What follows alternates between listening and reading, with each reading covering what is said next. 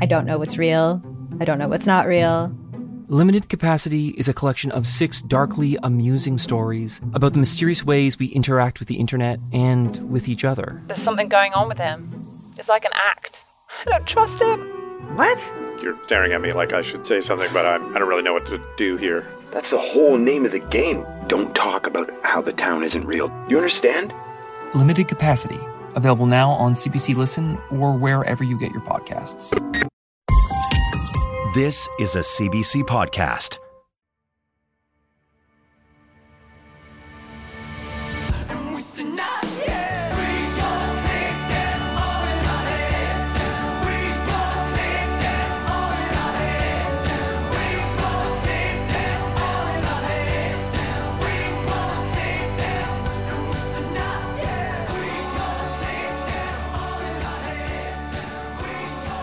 Folks, this is going to be really uh, interesting. Today, we're sitting down with uh, George Frankel um, from Eternal Reefs. And we got put onto Eternal Reefs from a, a conversation not too long ago where we were talking about Terramation. Can I chime in here for a, se- a sec? Sure. Go I'm, on. I'm about to. I'm a. I'm at 4:30 today. I'm. I'm finalizing my will for the first time. Wow. Okay. And uh, Wow, and- dude. Good job. Yeah, Thank- that's thank really good. Honestly. And well, I have a daughter now, so that was kind of the like. It was like you got a daughter. This Yeah. is something you should definitely do ASAP. This But is a timely time to have this conversation. Maybe it'll Yeah. influence what you put in that will. I am well. Maybe it. Well, yeah, may, yeah. Maybe it will. Maybe I will make some last minute changes after this. But I put in that I that my pri- my my preference for um, funeral arrangements is uh, terramation. Okay, well, uh, maybe put that on pause for a second because we're about to speak to George, who again uh, from Eternal Reefs. And okay, what is Eternal Reef? Eternal Reef combines uh, crematorium urn, ash scattering, and burial at sea into one meaningful, permanent environmental tribute to life. George, welcome to the show. Thank you Thank for very joining us today. Uh, give us a little bit of insight. What what is Eternal Reefs? Where did this all start? Um, you know, give us give us give us the goods. Sure. The background of Eternal Reef started in 1998, where I had a different business, and one of the people, a guy by the name of Don Brawley, was working with me in that business. And Don came into the office one day and said that he needed a couple of days off to go down to Florida and mix his uh, father-in-law's cremated remains into one of the reef projects that he had been involved in prior to coming to work with me the instant he said it, I ha- I was dealing with my mother's life was winding down.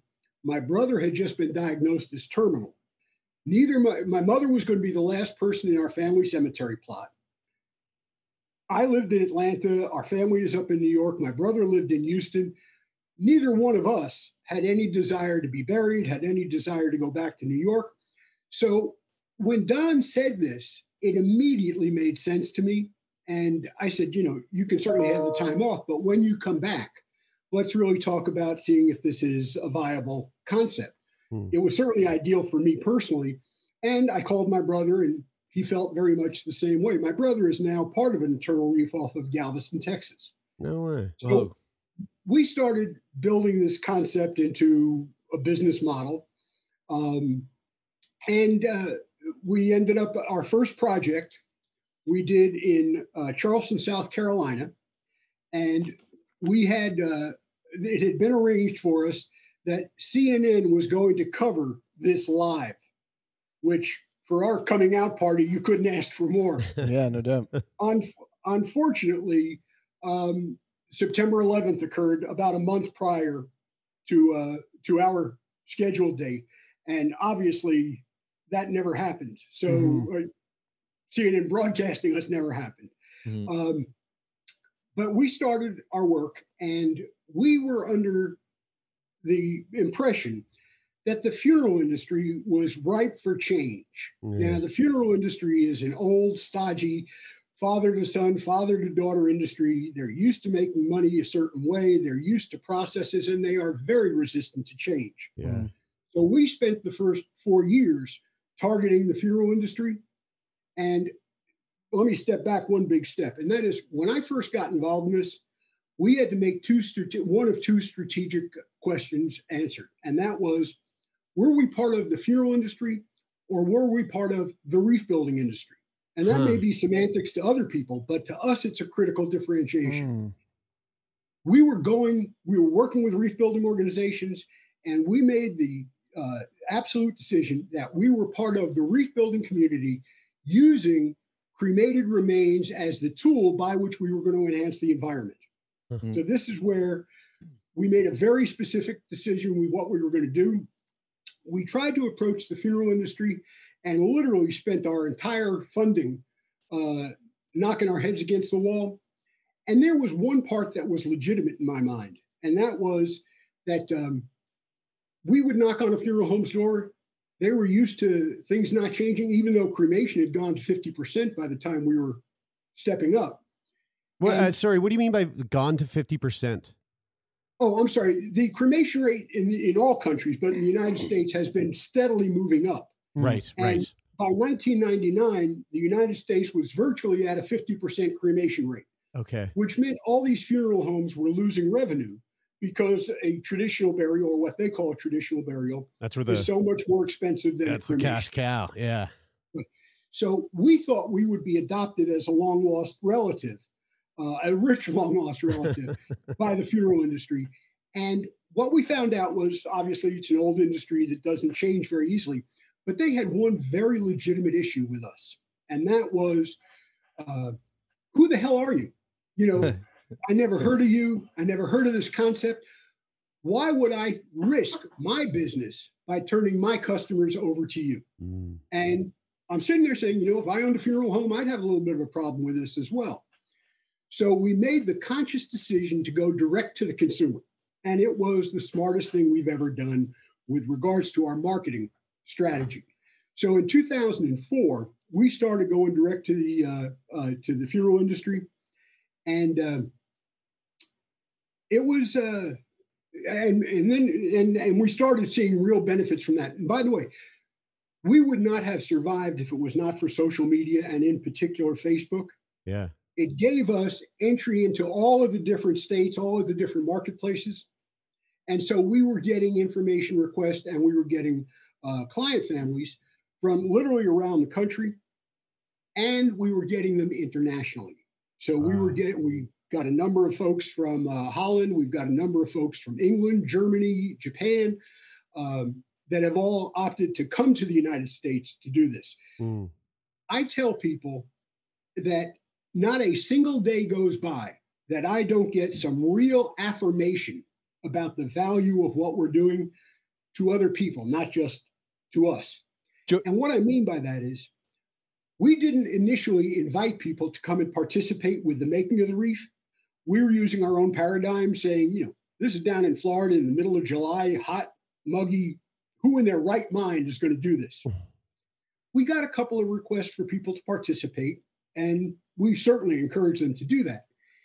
But we got a special request from a woman, and she came down, and this is one of those people who is just gorgeous. And this is the one um, uh, trans one one memorial that we did that literally changed all of us and our perception of what we were doing. She came into the concrete yard she was dealing with her son of 20, 21, 22 year old son who had passed, Mm. who had actually taken his own life. And that's an important characteristic of the story. Um, and she was coming in with her new husband of 20 years, and she was holding her son like this against her chest, not even open handed, but just like this. And she was a beautiful woman, but her face was just chiseled in stone. She started mixing the concrete, and she's crying a little bit and going on and on. And she gets done, she puts the concrete together, she puts her hand in the wet concrete to leave a handprint. She picks it up and shows it to me with the biggest grin on mm-hmm. her face that you could ever imagine. She was so pleased. Her son was a surfer, on and on. We ended up going to the memorial and we're standing there. She's there with her whole extended new family of arguably 20 years. Her fa- the father, her ex-husband, is there with his extended family of 20 something years. And the uh, mother and father are standing in front of their son's memorial with their arms around each other. One of his daughters comes over to me and says, You see that? She, yeah. she said, You know, and they were big extended families. We have never met, never talked, or never known about the mother's side of the family. Mm, Every communication for the last 20 years was between lawyers. mm. Now, I can't tell you whether or not this was a lifetime healing experience, but for that day, between watching the woman change physically when she did the memorial Mm. to the fact that the family was, at least for this period of time, acting like a family again, it knocked us all in the dirt. I mean, we really were absolutely astonished Mhm. at what we this value was. It made us change our approach significantly.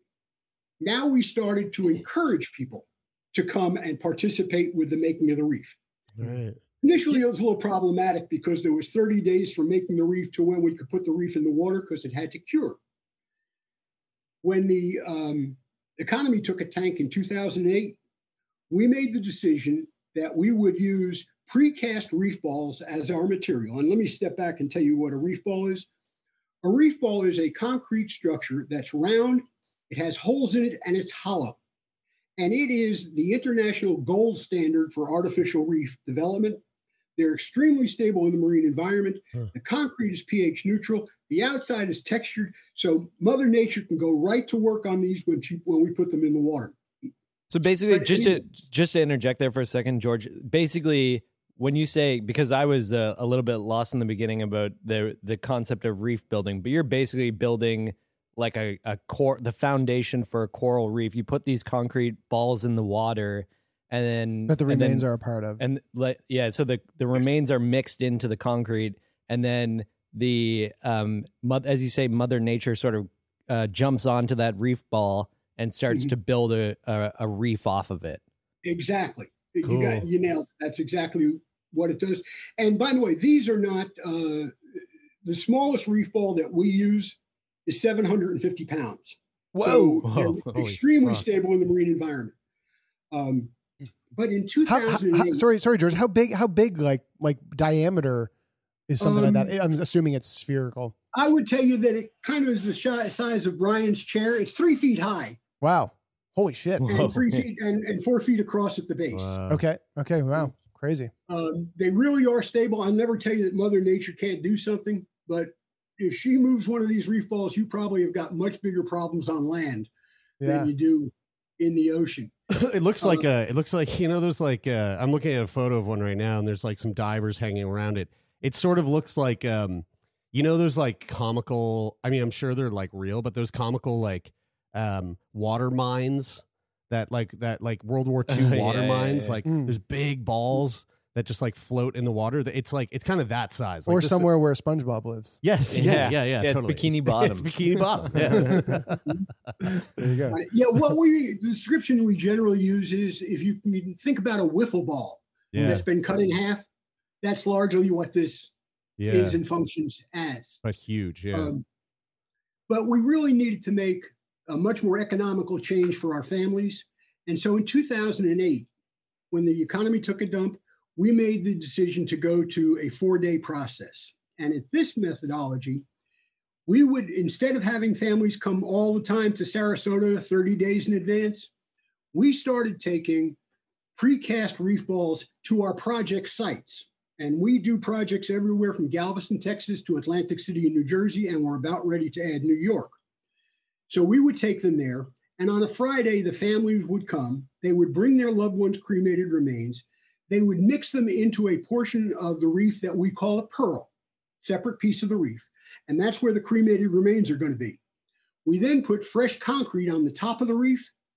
And this is a very important part in its own right. And that is, this is where they personalize the reef. Mm. So uh, they'll bring mementos, maybe coins or military medals from where their loved one traveled or served. Um, they'll put handprints in the uh, in the um, concrete. Anyway, and a lot of times when they're done with this, you can look at the top of the reef and you knew who that person was in real life. I Oh, mean, yeah. you could just see. If they're a carpenter, there would be chisels and hammers, you know, that kind of a thing that shows it. But that was a tremendous change for us. And again, incredibly worthwhile because we have a lot of advantages being a cremation memorial. And that is, first off, we are generally disconnected from the time of death. Traditional burial, you got to go in the ground three, five days, whatever your maximum is. Cremated remains can stay on the shelf, and in some cases do for generations. Yeah. So when we started to do this, we saw a big increase with regards to um, families that wanted to participate. And in the mixing of the remains, we allow every family member that wants it, we have three jobs. Hold the bucket is number one, add the remains to the concrete is number two, and stirring the remains into the concrete is number three, and number four is hold the bucket. So they'll add all this, they'll mix in, and we'll get little kids, I mean, eh, not quite infants, but you know, two and three year olds will be there holding this with their dad, Yeah. you know, mixing the remains. The same is true when they do the personalization. And so they'll do this. They'll take their little child's hand and put the handprint in it.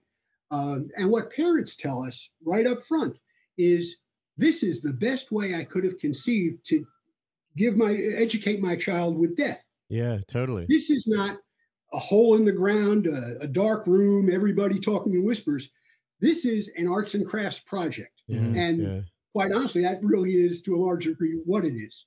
George, what So- what was it like for you to have that, uh, like, learn about the death and grieving process through this project too? I, I'm guessing. So, were you in reef building before this I, this idea came to you, or what were you doing before? And how did this sort of change your perspective on death? I had a, uh, a, a seasonal business uh, and an automobile emission testing business in Georgia, in Atlanta, Georgia. And that was the business I was working in when Don came in and made this, you know, request. Okay. And like I said, the instant he said it, it made perfect sense to me for what I wanted to do. Mm. And that's really where I started looking at the concept of death.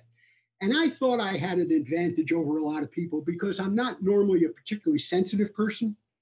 And I've dealt with uh, my mother, I had to deal with my father, my mother, my brother, uh, an aunt, and an uncle. I had to make their arrangements.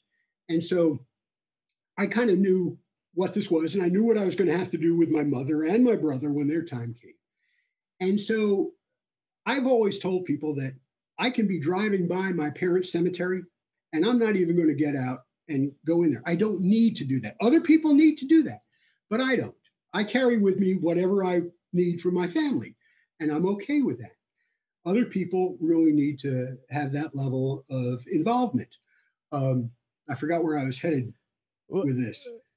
Yeah, well, just to just to sort of like prompt you there, um, I, I'm curious, like speaking about all those experiences and dealing with the um, process of your close loved ones passing, and then seeing the experiences of these families um, using Eternal Reefs as as a new way to sort of process and go through that, like as you as you sort of categorize it, like this like creative arts project almost as they're um, ex- um, mourning their the the loss of their loved one what did you see differently in that process that you didn't get from the experiences that you had with your loved ones Um, what I knew was when a loved one dies and you go to the funeral home, you make a handful of decisions, you write a check, and from that point going forward, you are no longer involved. You're another third person in the back of the room, and the funeral director is handling virtually all of the events going forward. And so you feel powerless. And what I saw in these families very early on, and I, I went through some steps with this, but this is one of the first ones. And that was watching the families being involved. I really realized, for me, for the first time, that this was involvement was important. And going through the funeral home, you feel powerless. Mixing the remains in the concrete, maybe breaking a little bit of a sweat, gives you ownership. And these memorials very quickly become a lot more than my mother and father's memorial. It becomes the tribute that I made with my hands to their life. And so as I started to see this, um, the value really started to build in me. And then I started to realize, as we had more families participating, that because the separation from loss to whenever they were going forward, um, the vast majority of them are ready to talk about their loved one. And we would get some of the best stories that you could ever imagine. And so this kinds of builds, you know, these are people that in many cases you wish you had known in real life, as opposed to having to deal with the family at the memorial. But I'll give you one more um, incredibly uh, changing experience for me. We did a memorial here in Sarasota, and the family came into the concrete yard. It was a mother with, I think it was three children, of which one of them was a 13, 14, or 15 year old daughter. And she was sobbing as she was coming in. They're doing the mixing, and the daughter just can't deal with this at all. The mother walks over to me and says, You know, we lost dad three years ago, and she has not given up grieving in this whole time. We've had her at therapy, all this other stuff. So please don't worry from the standpoint of what you folks are doing. And that was all right. We took them out on the family boat uh, to witness the actual placement of the reefs, and we take all the families out. And on the way back in, we had a pot of dolphins up on the bow of the boat. So everybody is up on the bow of the boat watching the dolphins. I'm up at the wheelhouse and I'm going to come down to the lower deck. And I'm walking across and I see her all by herself at the stern of the boat. And I can watch her shoulders going up and down. What, watching her, all of a sudden, a dolphin came out of the water Oh wow. and did a tail dance, probably 40 feet off the stern of the boat. and literally, she stopped sobbing. She went up to her mother uh, and, and hugged her. And it reinforced, it, it, it certainly clarified for me how different people are going to absorb this experience Yeah. differently. And what we find is people go home and they don't talk about, you know, we just went down to Florida and buried grandma. What they say is, you wouldn't believe what we just did in Florida. Yeah. I, I mean, that- go, yeah, like that. That's one thing that just keeps popping up for me here is like, um, you know, I like I I've we we talk about death a lot on this podcast, and um, and for like a little bit of context, I live with a a um a genetic lung disease where my life expectancy for the you know majority of my young life was set at like 30 years old 30 or 40 years old. I'm 35 now um, and it, it's looking like i'm going to live a lot longer than i anticipated. Um, but for that for that amount of time before uh, these you know changes in medicine came along um, i i ruminated on death and and what I wanted my death to look like and how I wanted my death to be celebrated. Um, I you know I thought about that a lot, and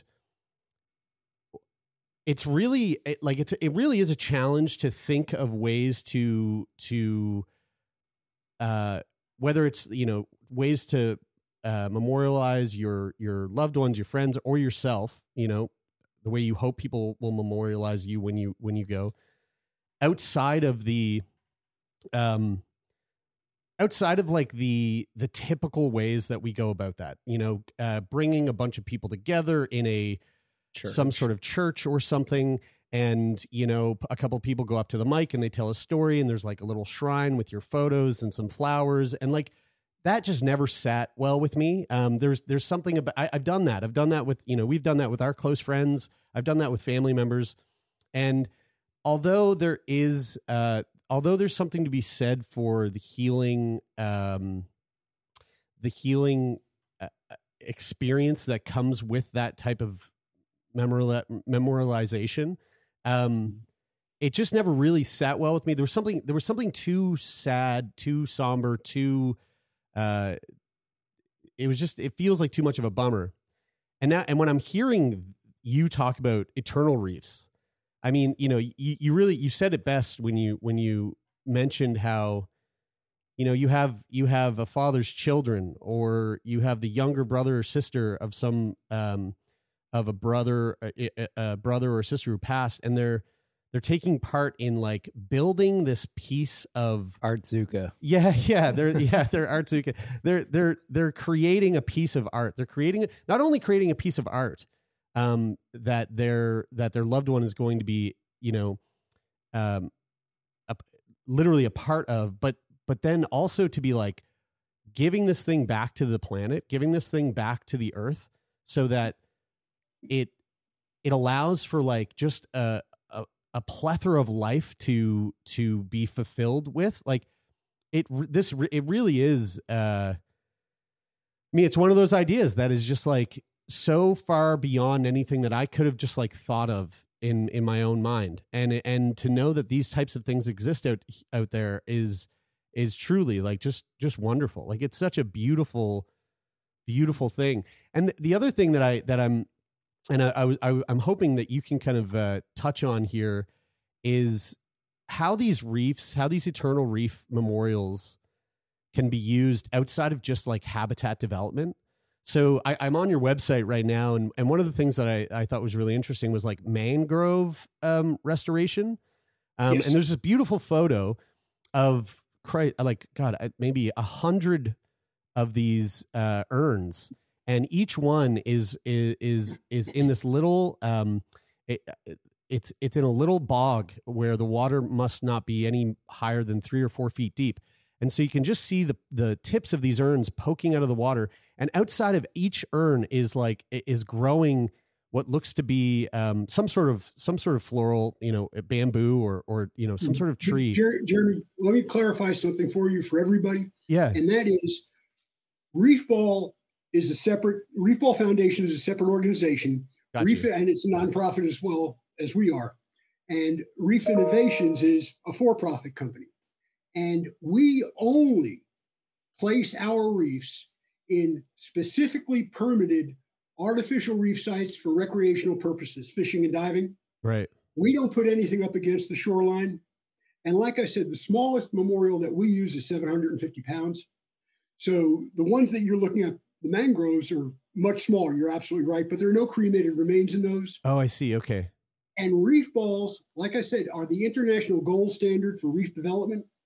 They're used everywhere in the world, and they're used for habitat development, mangrove restoration, oyster bed development, oyster bed restoration, okay. shoreline mitigation. I mean, if you can think of a reason to put a reef in the water, there is probably a reef ball application. Right. Because I was I was looking at the oyster bed development and I was going, man, I want to know the story. Like who's who's the guy that's going, put me in the oyster development bed. Like I want I want I want oysters growing all up off me. So so so reef balls reef balls there like there there's a there is an industry of reef Yes, balls separated yes. separate from separate uh, uh, separate from uh, mixing remains in and everything like they're they're using reef balls for a ton of different applications you're Absolutely. you've come in and you've said hey let's marry these two things up Right. and Exactly. and memorialize in this in this way that is you know giving back to the planet and you know whatever the application ends up being wherever I guess that would depend on where the reef ball is placed and what what kind of the the, the requirements or or um, uh, necessities of that particular location are. But Jeremy, let me go back to what your conversation was. sure, yeah. and that is that um, families no longer, or we've certainly broken up the concept of nuclear family. When I grew up, my entire family, cousins, aunts, and uncles lived within 100 miles of each other. Hmm.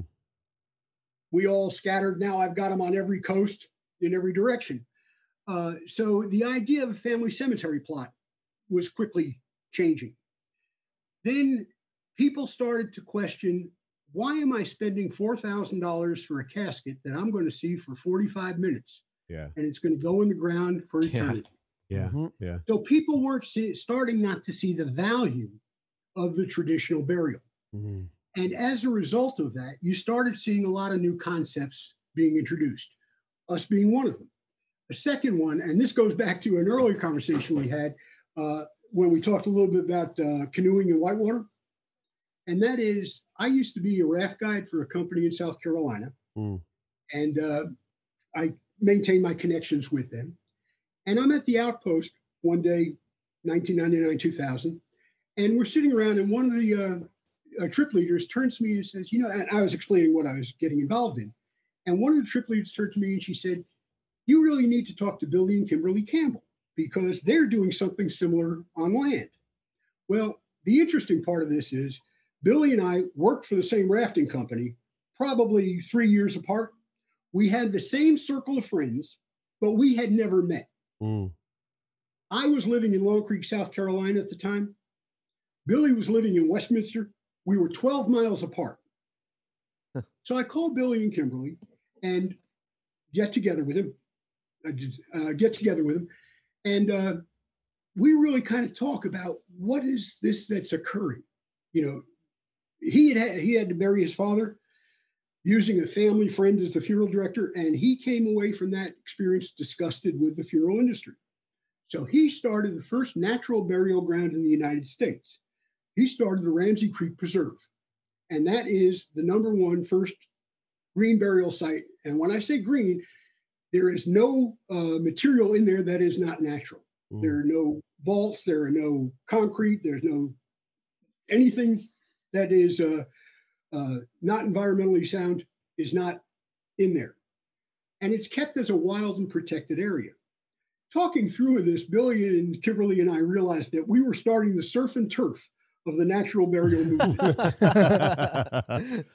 and quite honestly, we all, Mm. you know, bloodied ourselves for the first five, six, seven years trying to move this along. But between the changing uh, attitudes in, in death and cremation in this country, we were starting to get a little bit of a benefit. Now you see it's a whole series of new options. You've got um, what do you call- hydraulic, uh, uh, um, where you dissolve the body, hydrolysis, alkaline Yeah. hydrolysis, as one method of disposition of the body.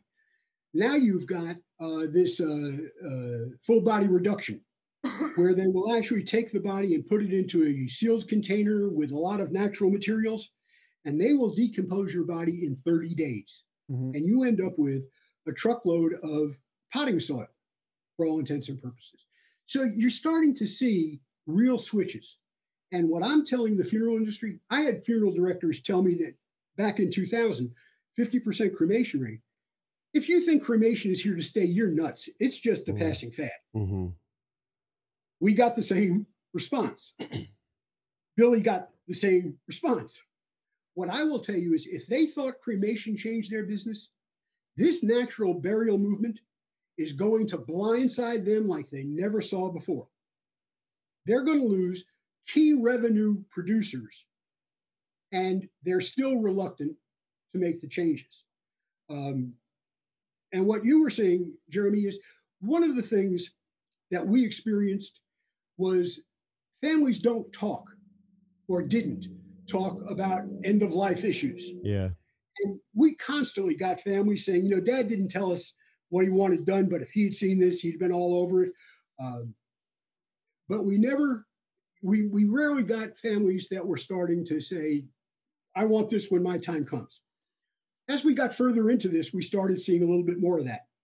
The pandemic changed everything. Hmm. That is that there is no person on this planet in the pan, during the pandemic that did not have to look their own mortality in the Yeah. mirror every time they went there. Yeah. And as a result, for the very first time in this society, people collectively began to talk. This is what I want. This is what may happen to me, so on and so forth. We saw a huge increase in our information requests across the board. We also support an organization uh, that produces a website called The Conversation. And that's a website where people can go and they can get the tools how to bring this up with their family. But all of a sudden, that change is enormous. And you couple that with some of these new emerging memorial choices, the funeral industry, you're seeing more home funerals. I mean, Yeah. you can just Mhm. see this industry starting to really um, starting to suffer, Mm. and they're going to have to find new ways of doing business, or ultimately, most of them will not be able to survive. Yeah. George, I have a I have know a what co- timeline. I don't. I don't know what the timeline is, but Yeah. Right.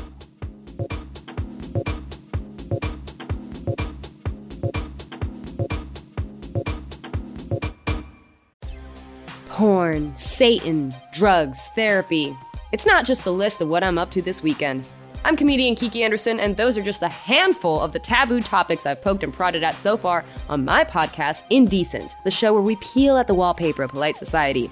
Each episode digs into the dark underbelly of our culture to dissect the things we aren't allowed to talk about around the dinner table, featuring conversations with comedians, activists, journalists, academics. They all help me figure out the who, what, and why behind what is and isn't acceptable behavior. Indecent with Kiki Anderson, where NSFW meets LMAO. Mwah. I have a, a question. Like speaking of that, like conversation toolkit and and some of the questions you might ask eh, when I when I think of that specifically about internal reefs, uh, eternal eternal reefs. I I think like the first thing that I think is wow, this is really cool. Then my second question is like, holy shit! Like, does that mean that then because you as you mentioned you were driving by the graveyard of your your parents and you don't need to stop in, you don't need to go to a tombstone to to mourn or grieve um, and in reality, the body's buried down in the ground anyway, if the body's even there. And so with Eternal Reefs, do the do you have to be put in the reef ball and put out to sea in Florida? Like, are, do you have reef um, sort of like graveyards, I guess, where where people can be put? Like, how does that work? Because I think like fuck it, this is really cool, but do I want my remains to be at the bottom of the ocean for the rest of the time? And is that a common question that you get? Well, let me step back first and make a, cre- a clear point. We bend over backwards not to use the word cemetery. Mm. The minute you use the word cemetery, everybody has the same mental picture in their mind. Maybe not the same cemetery, but same Mm. picture. So we really talk about these being memorial gardens and so on and so forth. Sometimes you can't help yourself, but we really try to stay away from that. The other part of your question really was uh, we do work everywhere from Galveston, Texas, all the way up to now it's going to be New York and Long Island Sound. So we do cover a lot of ground, and people can choose which project they would like to be part of. But we've gotten memorials from people that never saw the ocean. We did a farmer from Ohio whose family said he had never left the town he was born in. And he was one of those people who, whenever you saw him, Thanksgiving, watching the football games, he's sitting there fixing something, you know, doing, he just can't just not do something. And they couldn't see him sitting in a field with a bunch of old dead people doing nothing. and this was perfect in their mind. Visitation, we had a whole family, a Canadian family, 12 members, learn to dive so they could go and visit their loved one. Whoa, periodically. Wow. That, That's I mean, that's so cool. cool. Yeah, like and have is- you have you have either of you guys been diving? No. I, I'm not allowed because of Oh. my CF. It's Thanks for rubbing no it in. offense, but sorry, but it is diving is possibly the singular looks- coolest. yeah. It's. I I, know. I mean, also considering we're in Nova Scotia and we're uh, we live on the coast, like this. I mean, this is obviously a really cool I- yeah. idea for for here too. But uh, the other thing that I think is really cool is like some of the best surf break is reef break, and Mhm. to like know that your your memorial garden is contributing to like great waves is Mm. pretty fucking cool too. yeah, dude. Right, right, dude. yeah, dude. um, uh, George, there was one thing that you had mentioned before we started recording, and uh, and it was about uh, memorializing uh, turtles. Uh, can you can you, can you give us a little bit of i- info into that? I thought you were going to Sure. say the thing about that Brian said. Oh no no no no no we don't we Okay. won't say what Brian said before we started recording. That's That- we, great. we decided not to say that. Thanks, guys. Uh, sorry, go ahead, George. Um, back, I think in 2007, we got a phone call from the Karen Beasley Turtle Rescue Clinic, which is located on Topsail Island in North Carolina and is one of the premier uh, turtle hospitals in the world today. They had been taking care of a turtle called Dare. They named it after the county that she was found in and knew that she was never going to go back in the wild. She became the favorite, if you will, the pet of all of the volunteers at the turtle hospital. And she could tell the difference in the vibrations in the floor from when somebody was coming in to feed her or the vet was coming in to examine her. Hmm. Feed her, she came to the side of the tank. Vet, she went to the middle of the tank. She was so popular that once a month they had a spa day for her. Mhm. Ultimately, she died. One of the interns there had heard about Eternal Reefs and they called us and said, look, this turtle has got, you know, so many families, so many fans and stuff like that. Is there anything you could do? I looked at it, I hate to say it this way, as a marketing opportunity. I sent my team up to North Carolina with our moles, and they cast Dare's Reef right there on the property with all the volunteers being involved in helping. They then left the memorial for a year and they used it as a fundraiser. And people would come by and they'd write on it with chalk or they'd stick flowers in it. I have no idea how much money they made, but they were excited about it. So after that first year, we did a project up there. We took Dare out along with six other people and uh, placed her on what is now known as Dare's Reef.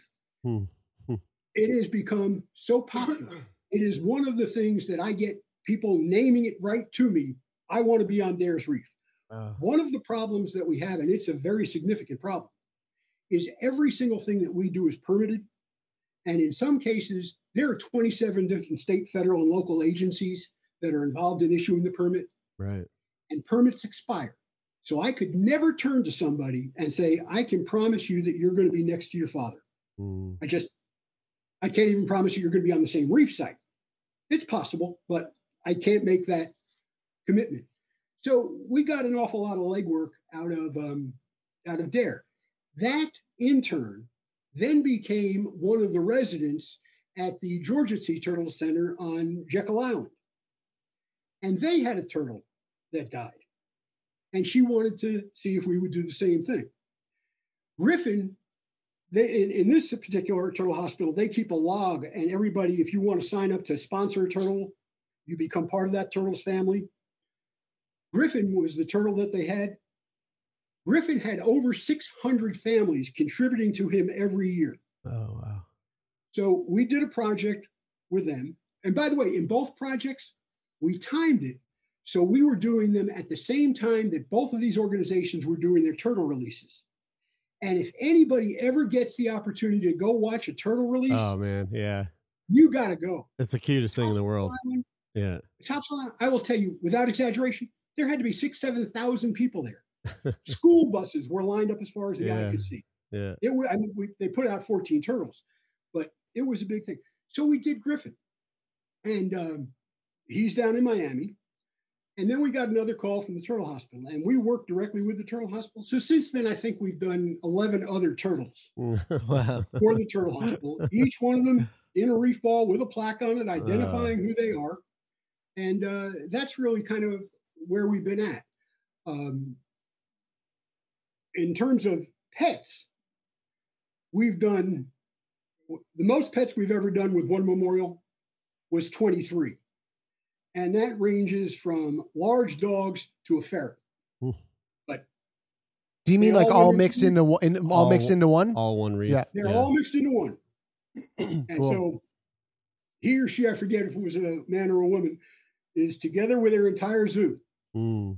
That's really. I think cool. I, I what I what I kind of really love, kind of going back to what you were saying um, a few minutes ago, George, is like about the just like how the I know that something that we talked about um, when we um, um, when we spoke uh, with Return Home about terramation is like Yeah. just like and, and what we've mentioned here is like the the the slow the slow changing nature of the funeral industry. Like it is it's you know it, it's got its it's got a it's got a strong grip and it's very it's very tough to to let go of of the traditions or the way that things have been done in the past. And and it is you know through through us doing this show and being able to speak with um, people who are doing different people who are approaching um, approaching like funeral arrangements and or, or, and like remains and memorializations in in different ways is really it's just really interesting. And and I I'm I'm just the thought of how people seem to be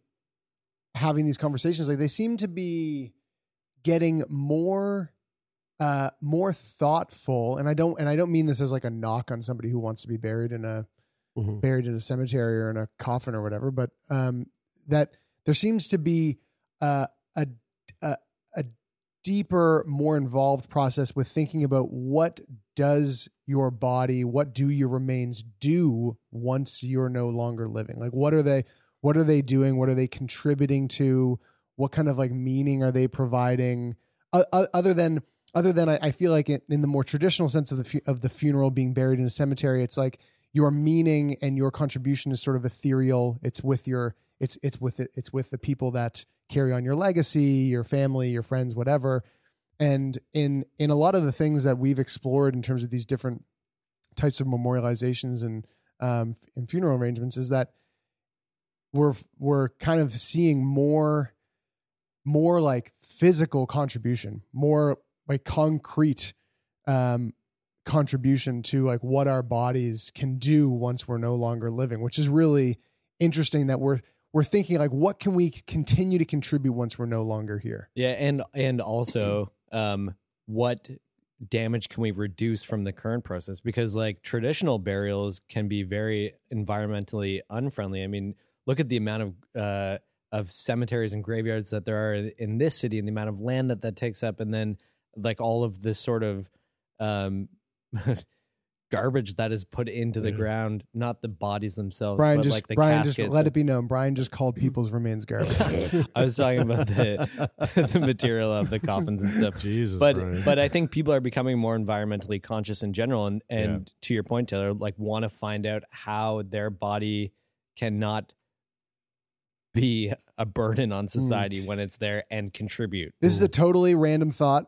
You, anybody can contribute as much as you'd like to, and this isn't a knock on religion, but I, I was thinking the but, same thing. But like, but I feel like if you are if you are a religious person, I feel like there's a higher likelihood that your that y- your mindset is that um, you or whatever version of you, you know, kind of exists or you feel like exists after you have passed is kind of like going somewhere else, and so um, and so that thought is ethereal but bec- but i think may and i'm just theorizing that with a drop in the percentage of people that identify as having like a, a religion that they adhere to being especially being devout in a religion is there maybe just a, a higher degree of a- a bigger amount of people out there that are much more grounded in the idea that that like they're here they're staying here on earth and they are like they want to find out how they can continue to contribute Mm. here where their physical form is going to stay like maybe that's may, maybe that has something to do with how we're seeing these trends in the funeral industry um and the burial remains industry change like because it seems to be may, may, maybe I- maybe I'm perceiving it differently Yeah. because I'm in the bubble of, of people that get to talk about this stuff all the time but it seems like it's Well, I know, I know personally, like personally, just to, I know that that anecdotally is my perspective because I'd say when I was born and I went to Sunday school and I grew up as a a, a Christian and was confirmed and and all of that stuff. I at that point I probably thought, oh, when I die, I'll be buried in a coffin and my body will stay here and my the image of myself will go to heaven. Mhm. Um, and now that my beliefs have shifted, I believe that I'm still a very spiritual person, but I believe that my energy and the body that I have here, the energy from that will be able to contribute back to the ground and the earth and nature. And so, uh, an environmentally friendly burial or memorialization would Mm. make a lot more sense to me than trying to preserve the image of myself currently so that I can then go and be Yeah. Mm. me in the afterlife. yeah interesting uh, thing to kind of George, uh, I mean, all of this is is so fascinating, and and it really does kind of. Uh, it's a great addition to a lot of the conversations we've had over the the past you know several years, talking about um, talking about death and talking about the options that we have when we die, the things that our family members can do to to remember us.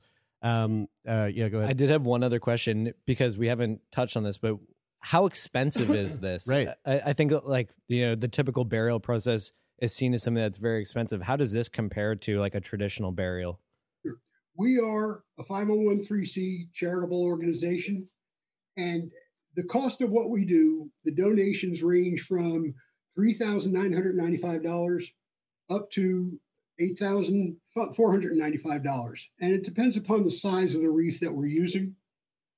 So that really is the, the range that we, we do. Um, Basically on that's the que- on par and with that- yeah. but but to compare when we first started out what we tried to do to attract the funeral industry was replace the revenue that they lost from um, casket sales Mm. that was what our target was like i said we didn't get very far with the funeral industry um, and obviously changed all of our approaches, our financing, and everything else that that changed with. But a traditional funeral, you can watch them on TV. They're ten thousand, twelve thousand, fifteen thousand dollars, $12000 $15000 and most of the time that doesn't include the cemetery costs. Yeah. So there is a huge expense. And that comes back to the concept of value. People don't see the value in spending $15,000 for something that they're going to deal with for a day and a half max, Mhm. kind of a thing. It seems very. Uh, it was very. Uh, like very much like seems very much in line with um with uh with the conversation that we had with Return Home in terms of like pricing, like pricing um uh like the price range and stuff. And Yeah. and I think that that's probably the in terms of cost, it's probably the main thing that you pointed out there, George. Is like the is that uh is that you know with a with like a with a coffin there's a gigantic range of price um and then there's like extras and add-ons and things like that and then there's the plot and i'm not sure i guess it probably works differently in different places but i'm assuming a plot I, i'm not sure if you buy a plot outright or if you or if you like pay sort of like a like a lease or or uh something on that like a hundred year In- lease or something like that In Europe, there is a timeline. You rent a plot for a certain period of time, and your family can extend that. Mhm. But if they choose not to, you're brought up, your bones go into what they literally call a bone house. oh and crazy i didn't That's know a- that You can walk into them and they're just walls of, of uh, bone remains. Like catacombs. wow yeah that's Here in the States, I am unaware of any leasing of um, cemetery plots. To the best of my knowledge, all of them are owned, but Right. there are a lot of cemeteries and I haven't seen them all. Right. Mhm. Yeah. Yeah. It's a uh, it's a very interesting um, it's a it's a it's a very interesting um um proposition and like and and I and and I I, I, don't know. There's just something about there's just something about these like I, I don't I don't even want to call them alternative anymore because like they because I don't think of them as alternative. I I I I feel like my my my my gut instinct to say the word alternative when talking about things like this is mo- is because of like the maybe the wider the wider audience like the like if you're thinking on like a population scale but like I don't think about these as alternative like I think of these as like like very sensible pragmatic logical Yeah. ways of of uh of memorializing Novel, yourself if you will. Well, I you guess know, you're an early yeah adopter. we've one had a discussion that, about what uh, novel means That we recognized early on was there's a big difference between what we do, what Billy Campbell, the Green Burial Movement does, and a lot of these uh, businesses that will take your cremated remains and blow you into glass. They will uh, make a diamond. They Yep. will, you know, Lots there's a whole variety things. of options. And what we recognized was all of these are niche players, one. And two, the big difference is we can use all, some, or none of the remains. We've done memorials Hmm. where the body has never been recovered. Um, so there's a big difference. And I look at Right. all of those that can just use a small portion of the remains fireworks, shotgun shells, duck decoy, you know, this list is endless. Um, they are niches because the family still has to make a decision about what to do with the remainder of the remains. Yeah. And Yeah. you brought up religion a minute ago. One of the things that we did early on was we contacted the Catholic Church. And I spoke to a number of monsignors in the Atlanta area and told them what we were doing. And every one of them told us the same thing because the church is seeing cremation skyrocket. Um, they didn't have a problem with it, but if the family asked, they should talk to their own parish priest. That's really what we told folks. I'm sure that some folks decided they couldn't do it. But we are seeing all of the religions move towards different levels of acceptance of cremation as an option. Um, already, the New York Catholic Church has come out against the full body reduction. Say it's not a natural process. Seems to be embalming is okay, but they're not going to. but the, the most natural way of com- of a body compo- decomposing. I wonder how much the- the funeral industry uh, donates to churches. Oh, dude, Brian. Just, I'm just asking questions. I'm just, I'm just a question. I'm just, I'm, I'm just pulling a thread. You're- I'm just seeing I'm where. just, it just the idea came to my Opening mind. I was boxes. just curious. so I Opening just put it boxes. there. I'm just Uh, curious. George, uh, sorry, yeah, go ahead, go ahead. No, what I was really going to say was that um, back in the 60, early 60s, the the Vatican literally realized that they were starting to lose revenue to um, cremation in Europe. And Europe has a major league land issue space. And so what they said then was burying the body is the preferred methodology. But if you're cremated, you have to keep all the cremated remains together. Somebody doesn't get to be shot up in space Mm. and also be an eternal reef. And so we created a different type of a mold that we use for these families. And if anybody says, you know, I'm not comfortable mixing dad into concrete, I want him to be all in one place, we've we've addressed that. But the churches are really starting to come around and recognize that um, Mm. the traditional burial is really starting to fade. Mm. George, um, how can people uh, find Eternal Reefs? How can people get involved if if they're interested in listening right now? You mean other than watching your podcast? Other than that, yeah, yeah, that's right. Okay. Um, www.eternalreefs.com is our website. We have a very fa- uh, active Facebook page. We have, I think, 23,000 uh, fans on Facebook from one organization to organization. That's not too bad. Um, and we're on Facebook. So those are the two key places. You'll find us on the web and you'll find us on Facebook. Cool. Well, George, this has been uh, a real delightful conversation. Thanks so much for taking time out of your schedule to sit down and chat with us. Thank you so much for the opportunity and good luck with everything you're doing. I think it's an important program. For, Thank you. for those who have stuck around to this very end part, I just want to ask Taylor, are you going to change your will later today? Well, you know what? what I what I actually specifically put in my will was that I wanted to use terramation, and then I said, and then I actually put in that if, um, for any reason the cost um, was prohibitive, um, that I would that I would be cremated, and um, and then I suppose I could and would definitely be open to adding. Yeah. I mean, although it is a, it, it- it's kind of a, it's I think they're kind of like an apples to apples comparison cost wise, but um um that uh, to I like- Consider options. like for I it. like yeah, like I, I kind of like the idea of going, hey, these are like three ways that I would like to be that I would that I would like what I would like to happen to my remains, and sort of go here. You've got like three options here, and uh, yeah, there you go. Mm. Tune in later. Families, we have a lot of families.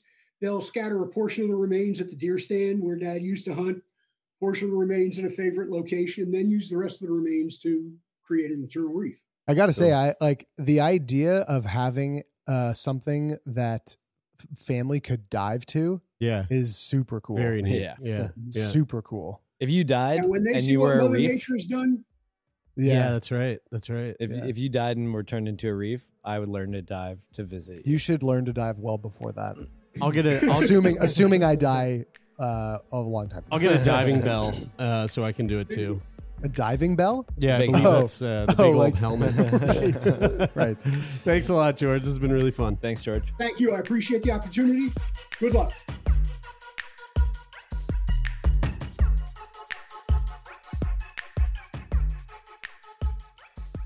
That is it for this week's edition of Routine Checkup. Thank you so much for tuning in, folks. It means the world to us.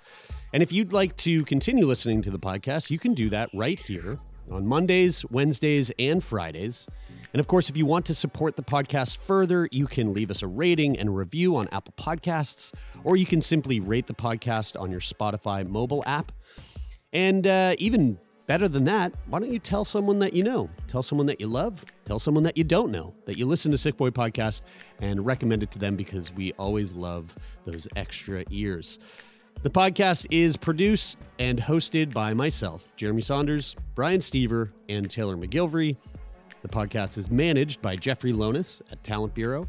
The theme music for today's episode comes from Rich O'Coin. Thanks again, folks. Hope you enjoyed it, and we'll be back next week.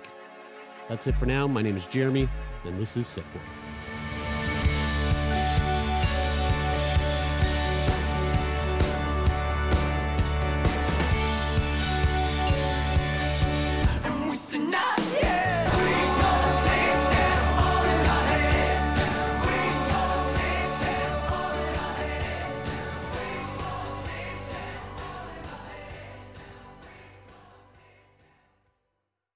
For more CBC podcasts, go to cbc.ca slash podcasts.